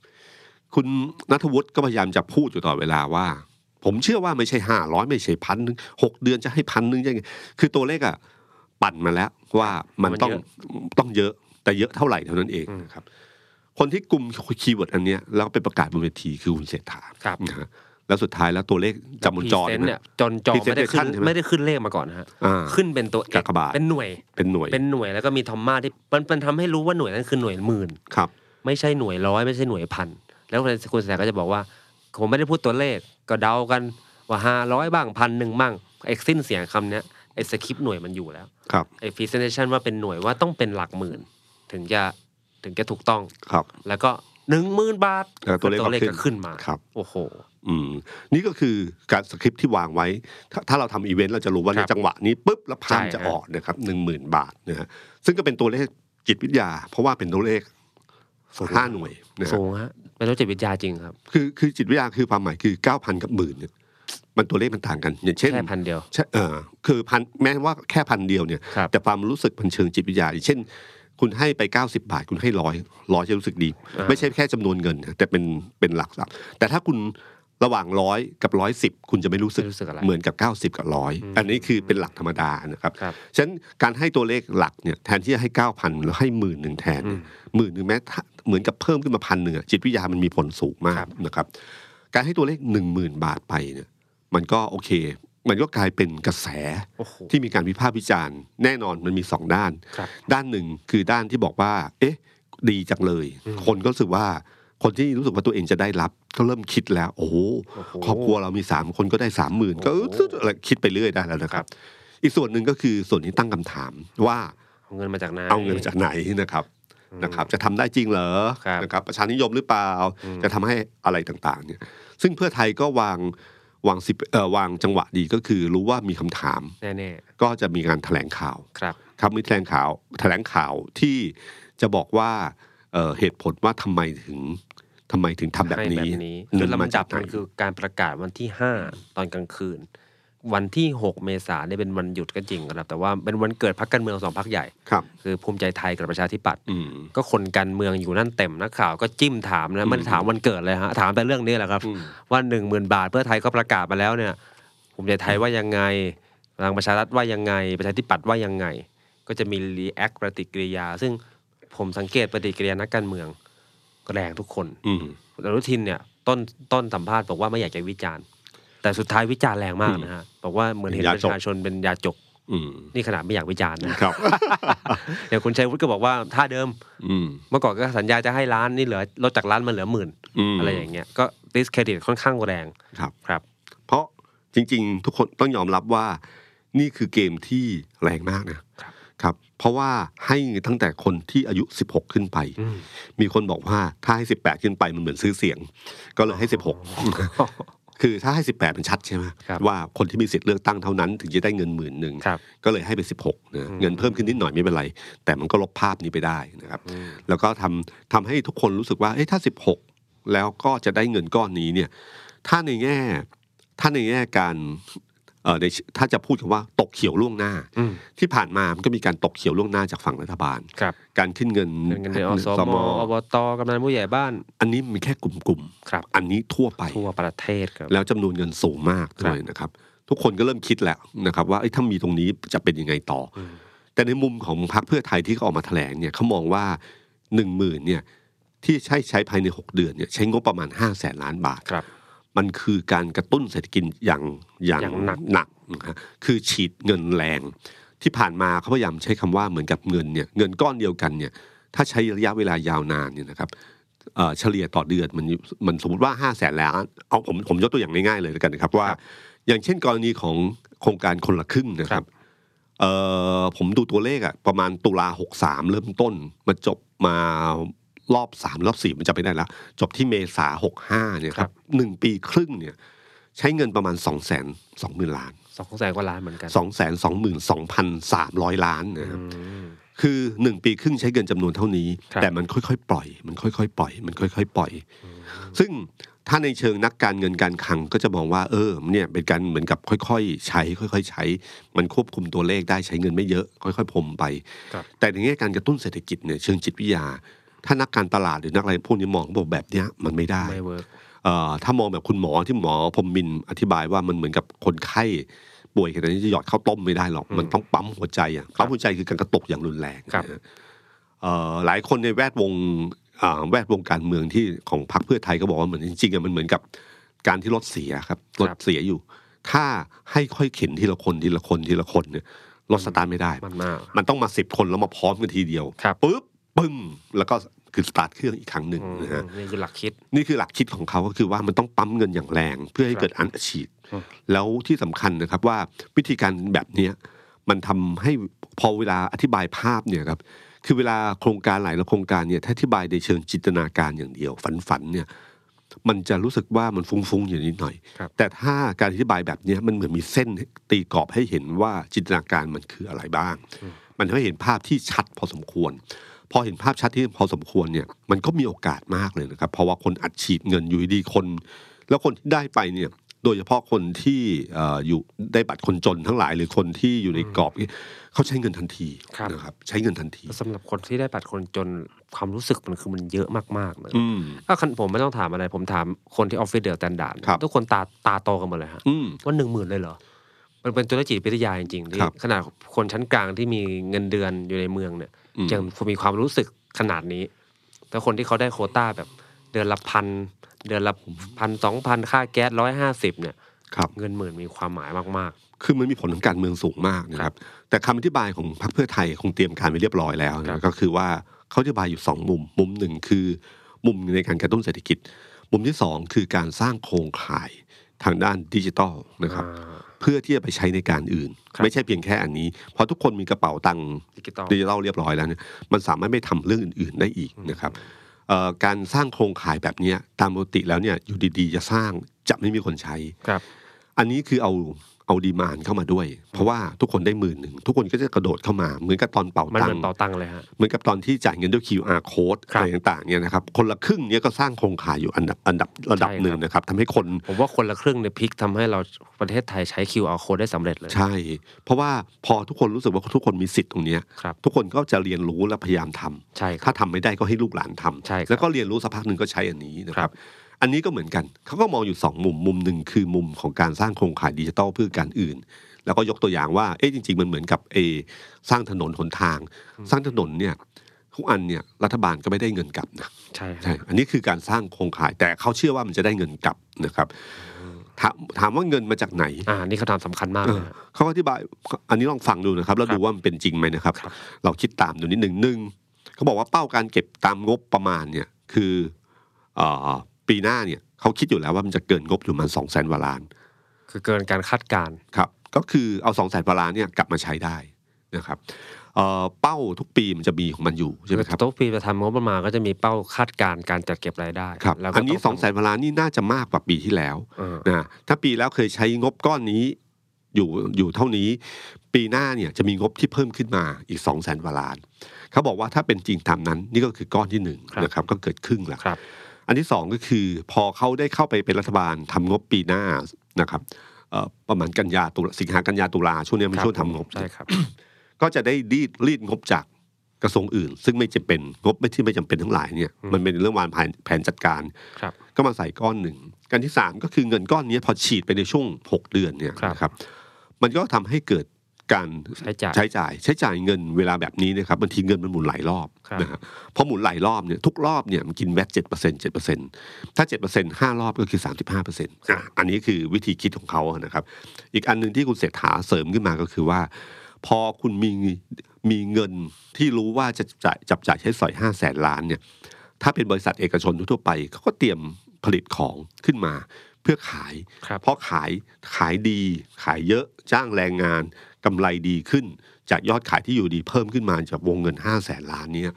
มันก็ทำให้จ่ายภาษีนิติบุคคลมากขึ้นอืนะมครับและทั้งหมดเนี่ยถ้าเริ่มเนี่ยเขาบอกว่าถ้าเริ่มได้คงประมาณมกราปีหน้าครับ แต่ผมเชื่อว่าจะเร็วกว่านั้นเหรอฮะไม่ต้องเตรียมกระเป๋าตังค์กันหน่อยผมฮะคือผมเชื่อในวิธีการของวิธีคิดของคุณทักษิณครับ คุณทักษิณเนี่ยตอนสมัยไทยรักไทยเนี่ยครับโครงการเขาจะไม่ยอมรอเลยนะฮะ เขาจะเร่งสปีดให้เร็วที่สุดอืมคุณคิดดูนะครับ เลือกตั้งเดือนพฤษภาครับกว่าจะได้เงินเดือนมกรากระแสกำลังแรงแรงแรงแรงเนี่ยอืมอืมอืมเออด้านหนึ่งมกราจะเป็นของปัดปีใหม่ก็ได้ แต่ถ้าเร็วกว่านั้นเนี่ยมันก็จะเหมาะกว่า เพราะว่ามันจะเสริมความเอ่อความมั่นคงทางการเมืองเพราะเลยรัฐบาลเขาเรียนแบบสหรัฐด้วยฮะครับชอบแถลงผลงานร้อยวันอะไรอย่างเงี้ยอืมร้อยวันแรกทำอะไร จำได้อืมคุณประยุทธ์ก็เคยใช้ครับร้อยวันแรกมาแถลงผลงานประจำหนึ่งร้อยวันสามเดือนหนึ่งปีอืมก็อาจจะเป็นเวทีโชว์ว่าได้ทำอะไรไปแล้ว ก็เป็นไปได้ครับ ก็รอดูว่าเป็นยังไงบ้างนะครับครับแต่ก็ที่ประกาศไว้คือประมาณมกราที่จะใช้อีกนะครับมุมหนึ่งพี่ตุ้มว่าจะมีแรงต้านไหมฮะโอ้เยอะเอ่อผมว่านักวิชาการจะออกมาเยอะ เพราะว่านี่เป็นรูปแบบวิธีคิดของเพื่อไทยไทยทักไทยในอดีตเลยอืมซึ่งมันเป็นวิธีคิดที่นอกกรอบครับ จากการที่ใช้ประจำประจำอืนะมฮะเอ่อ คือวิธีคิดของเขาเหมือนกับถ้าทั่วๆไปก็จะคิดแบบคนละครึ่งก็คือสองแสนกว่าล้านใช้เวลาปีครึ่งดีกว่าฮะไอ้นี่คือรวบทั้งหมดให้มาอยู่ในจุดเดียว เพราะเชื่อว่าฉีดแรงเนี่ย มันจะเกิดให้เกิดการฟื้นตัวทางเศรษฐกิจเครื่องจักรมันจะหมุนนะฮะครับ อันนี้ก็เป็นวิธีคิดสองสองทฤษฎีกันสองเฟอร์ดีที่ตีกันมานานแล้ว ใช่ครับฉะนั้นมุมนักวิชาการคงพูดอยู่เรื่องนี้มันอยู่เพราะมันใช้เงินห้าแสนล้านครับ ซึ่งด้านหนึ่งเหมือนจะเยอะครับแต่อีกด้านหนึ่งถ้าพูดถึงงบประมาณรวม ที่ใช้ทั้งหมดของประเทศก็ไม่ได้เยอะขนาดนั้นครับนะครับ แต่ถ้ามุดว่าอยู่ที่ว่าแหล่งการใช้เงินยังไง มันมีถ้าคิดว่าเงินนี้ใช้แล้วหายครับก็จะคิดว่ามันเหมือนกับละลายแม่น้ำอืมแต่คิดว่าใช้ไปแล้วเศรษฐกิจมันขึ้นเนี่ยนะมันก็จะคิดอีกแบบหนึ่งอืมคือดูบัญชีมันอยู่ดูบัญชีแบบไหน เหมือนกับดูเรื่องจำนำข้าวครับจำนำข้าวถ้าดูแค่จำนำข้าว จะเห็นตัวเลขขาดทุนที่ลอยมา แต่ขณะเดียวกันถ้าไปดูย้อนไปดูว่าไอ้จำนำข้าวเนี่ยทำให้ชาวนาจับจ่ายใช้สอยอะไรบ้าง สินค้าอะไรขายดีบ้างในช่วงเศรษฐกิจที่ดีๆ ตอนช่วงนั้น ดาวน์รถปิกอัพเป็นแถวกันเลย เพราะว่ามันมีเงินในวันนี้แล้วมีเงินหลักประกันในอนาคตเนี่ยครับก็จะเกิดสิ่งเหล่านั้นขึ้น ฉะนั้นวิธีคิดเรื่องนี้มันอยู่ที่มองแบบไหนมองแบบไหนมองนะครับทฤษฎีไหนฉันถามว่าโดนวิจารณ์ไม่ต้องโดนแน่ๆเพราะว่าเอ่อเรื่องนี้เป็นเรื่องที่น่าจะเป็นเรื่องที่ได้คะแนนสูงมากของแน่นอนเพื่อไทย คือยังนะรับคิดอยู่ว่าโอ้โหนี่คือ ปูทางแลนด์สไลด์เต็มรูปแบบเลยอืมหรือเปล่า คือค่าแรงขั้นต่ำคือครับในปริญญาตรีก็ส่วนหนึ่งครับเจอหนึ่งหมื่นบาทเข้าไปเนี่ย ถ้าอะภาษาการเมืองพูดง่ายๆเหมือนตกเขียวล่วงหน้าครับเตรียมแลนด์สไลด์กันเต็มที่เลย เพราะเรื่องนี้คนรอคอยได้เลยครับ แล้วก็ถามว่าเป็นจริงไหมบังเอิญพักเพื่อไทยมันมีเครดิตตรงนี้อยู่อันหนึ่งคือ เชื่อว่าพูดแล้วทำได้แน่พูดแล้วนอนทำได้แน่นอน อันเนี้ยคือเรื่องเรื่องเรื่องที่ผมเชื่อว่าเขาจะย้ำตอนท้ายๆอีกครั้งหนึ่งนอกจากย้ำเบอร์แล้วนะครับจะมีคน ยังคุยเล่นๆอยู่ว่าเอ๊ะความจริงพักเพื่อไทยกลัวเรื่องเบอร์ยี่สิบเก้าเนี่ยครับความจริงถ้าตั้งเป็นตัวเลขว่าหนึ่งหมื่นยี่สิบเก้าเนี่ยครับคนอาจจะจำเลขยี่สิบเก้าได้ง่ายขึ้น แล้วเขาเปลี่ยนขึ้นมาสงสัยเขาฟังไปตุ้มนะหนึ่งหมื่นยี่สิบเก้าบาทเนี้ยนะครับ แล้วก็ย้ำยี่สิบเก้ายี่สิบเก้าได้นะครับโอ้ครับ อันนี้ก็คือผมว่าตรงเนี้ยที่ทำให้เรื่องหนึ่งหมื่นบาทเนี่ย ไม่น่าจะจบเพียงแค่นี้ครับมันจงมีการพูดแล้วก็ไปเรื่มีอยๆภาพวิจารณ์กันไปเรื่อยๆนะครับ แล้วก็ขณะเดียวกันนโยบายพรรคอื่นๆ เนี่ย ก็คิดว่าน่าจะต้องมันครับเหมือนจะเล่นเกมแรงกันเรื่อยๆอะอืมเหมือนเกตัวเลขใส่กันใส่กันอยู่เรื่อยๆ ผมไม่รู้ว่าพรรคอื่นๆจะคิดเรื่องนี้ยังไงบ้างนะครับน่าจะสะเทือน เพราะว่าให้สัมภาษณ์ก็ดูรีแอครุนแรง แล้วผมคิดว่าตั้งแต่ติดตามการเลือกตั้งมาพักการเมืองอื่น ๆ ก็ยังไม่สามารถที่จะเสนอชุดนโยบาย ที่ว้าวเรียกเสียงฮือฮาเรียกเสียงวิพากษ์วิจารณ์ได้เท่าพรรคเพื่อไทยนะครับนี่เขาสร้างมาสองรอบแล้วนะครครับครับรอบแรกคือค่าแรงกับเงินเดือนปริญญาตรีนี่รอบนี้ก็คือเงินดิจิตอลครับหนึ่งหมื่นแต่ขณะเดียวกันไม่น่าเชื่อนะครับว่าเรื่องที่นโยบายที่คนจดจำมากที่สุดประชาชนจดจำมากที่สุด คือนโยบายเกี่ยวกับเรื่องการให้ครับ คือให้เป็นตัวเลขเป็นเงินขึ้นมาว่า ค่าแรงจะขึ้นเท่านี้กระเป๋าเงินดิจิตอลเท่านี้ครับ มันสู้กันด้วยเหมือนกับสู้ด้วยเกมตัวเลขกันแล้วนะครับ แล้วก็ส่วนหนึ่งมันจำง่ายครับนะครับเรารู้ว่าเราจะได้อะไรนะครับทำให้ทุกพรรคการเมืองใช้อย่างนี้ตลอดเวลาครับที่มีการจะเพิ่มเงินในสวัสดิการแห่งรัฐที่เพิ่มจาก 700หนึ่งพันอีกคนหนึงไปเพิ่มหนึ่งพันครับก็จะเล่นเกมตัวเลขกันไปเรื่อยๆนะคครัรับบนี่เป็นหนึ่งหมื่นละอืมมาลุ้นกันต่อไปว่าพรรคการเมืองไหนจะให้ตัวเลขมากกว่านี้บ้างโอ้โหไม่ต้องทำงานแล้วมั้งฮะครับ ก็ผมว่าเอ่อตอนนี้การเมืองไทยก็เริ่มนับ หนึ่งแล้ว เพราะว่ามีการเลือกตั้งนะครับมีการรับสมัครเลือกตั้ง จากวันนี้เป็นต้นไปเนี่ยครับก็คงจะมีการหาเสียงเลือกตั้งครับอย่างเต็มที่เต็มที่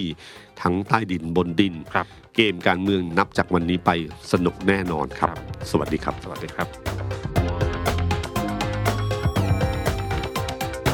The Standard Podcast เปิดหู เปิดตา เปิดใจ เปิดโลก